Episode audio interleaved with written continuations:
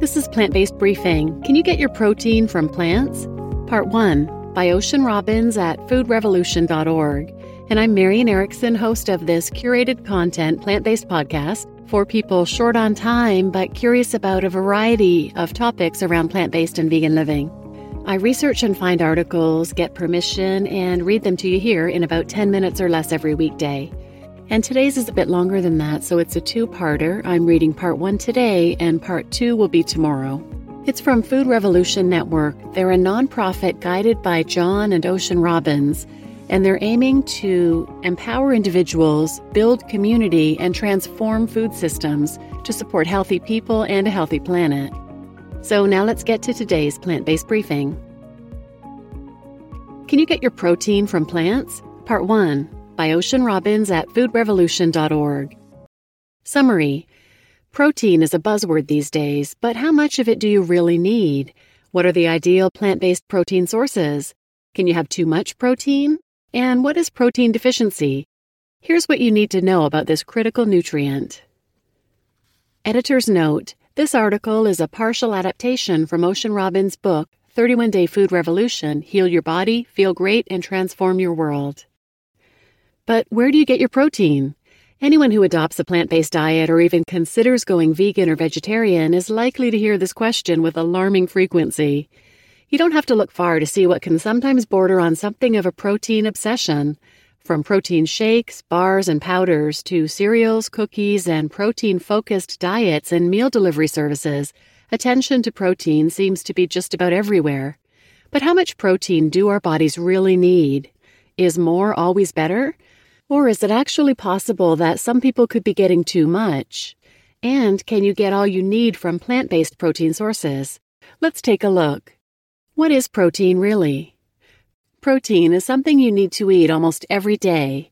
Why? Because your body doesn't store it in the way it stores fats and carbs, the other two main macronutrients in food. Okay, but what is protein?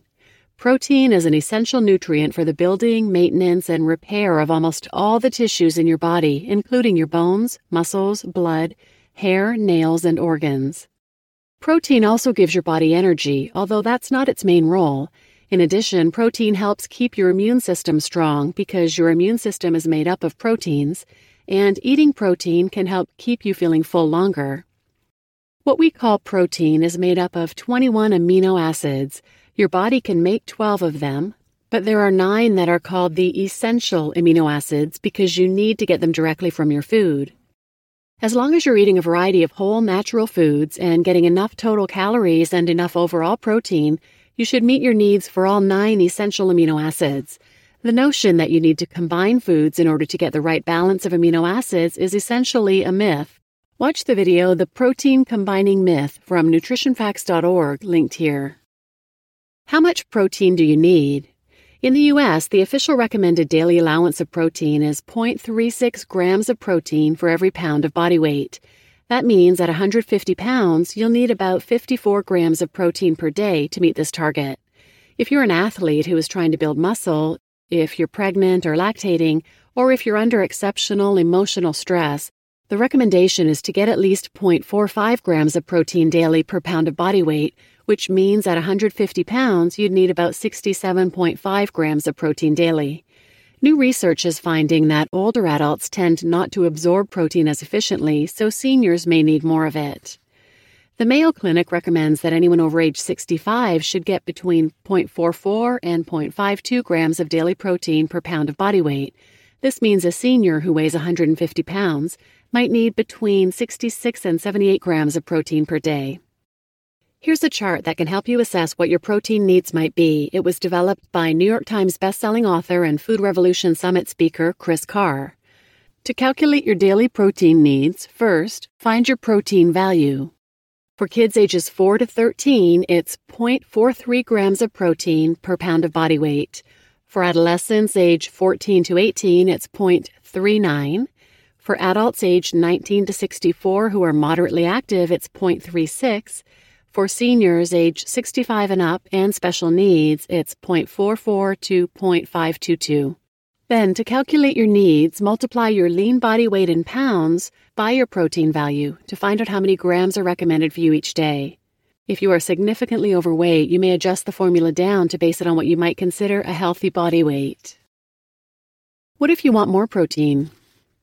If you want to boost your protein levels, you might consider using a healthy plant based protein source. Shelled seeds, hemp, flax, and chia seeds are excellent, or seeds that have been ground into a powder are excellent sources. What about more refined protein supplements? That may not be the best idea. In 2018, the Clean Label Project tested the most popular protein powders on the market. They found that virtually all of the 134 protein powder products tested contained detectable levels of at least one heavy metal, and 55% tested positive for BPA. Strangely, the plant based and organic protein powders were not exempt from these problems, and in many cases actually fared worse. But the good news is, so long as you eat a varied diet based around whole foods and get enough total calories, chances are you have no need for protein supplements anyway. More on that later. Keep reading. Guess what? Protein deficiency is shockingly rare. According to 2014 research from the NPD Group, almost 80% of U.S. consumers say they want more protein in their diet. But do they need it? This may come as a surprise, but protein deficiency is virtually non existent in industrialized countries. Most American adults eat substantially more than the recommended amount, averaging more than 100 grams of protein per day, and most Europeans get more than they need too. If you're eating enough food so you don't lose weight and you're eating a variety of whole foods, it's almost impossible to consume too little protein. In general, the only people who are truly deficient in protein are those who aren't eating enough calories, which is a serious and potentially life threatening concern for hundreds of millions of people on the planet who don't have enough food to eat. Protein deficiency can also become a problem for junk food vegans who eat no animal products and a lot of processed foods. There's no protein in sugar or bottled oils and very little in fries or chips. And protein deficiency can also be a problem for alcoholics, people with eating disorders such as anorexia, and addicts, all of whom tend to have diets that are deficient in many important nutrients. But with these exceptions, in the industrialized world where starvation is relatively rare, inadequate protein consumption is almost unheard of. If you eat 2,400 calories a day and 15% of your calories are coming from protein, you'll be eating 90 grams of protein. In fact, as surprising as it may sound, we're beginning to understand that far more people may be suffering from getting too much protein than suffering from getting too little. The problem of too much protein. When you consume more protein than your body needs, it doesn't store as protein. Instead, it's converted to fat or eliminated through your kidneys, which contributes to osteoporosis and kidney stones. And that's not the only problem too much protein can cause. When the International Scholarly Research Network published a meta analysis of 31 studies on protein intake and disease, it concluded that overconsumption of protein was associated with higher rates of cancer, osteoporosis, renal disease, disorders of liver function, and coronary artery disease. In some of the most important nutritional research conducted in recent years, Walter Longo, PhD, director of the Longevity Institute at the University of Southern California, and his team published a study in Cell Metabolism in 2014 that tracked 6,381 adults over the age of 50 for nearly 20 years. The study found that between the ages of 50 and 65, participants who ate a high protein diet, defined as 20% or more of calories coming from protein, were four times more likely to die of cancer than those who consumed a low protein diet, with less than 10% of calories coming from protein. The increase in cancer risk associated with a high protein diet during these years was on par with smoking 20 cigarettes per day. Once over the age of 65, however, cancer mortality data leveled off, indicating that for people over age 65, there is no meaningful cancer fighting benefit to a low protein diet. At each age, however, those participants who ate a high protein diet had a five times greater risk of mortality from diabetes.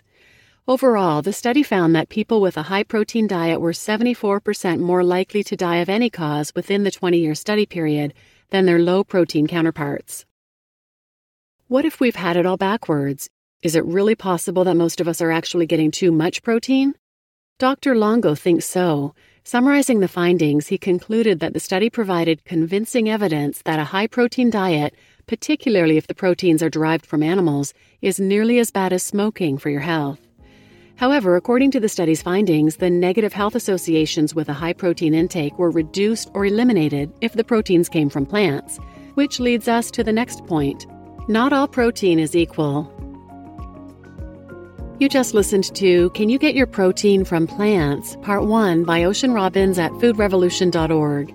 And I'm your host, Marian Erickson, and tune in tomorrow for the second half of this article, where you'll hear about why where your protein comes from matters, does protein make you lean and strong, and 14 delicious sources of plant based protein.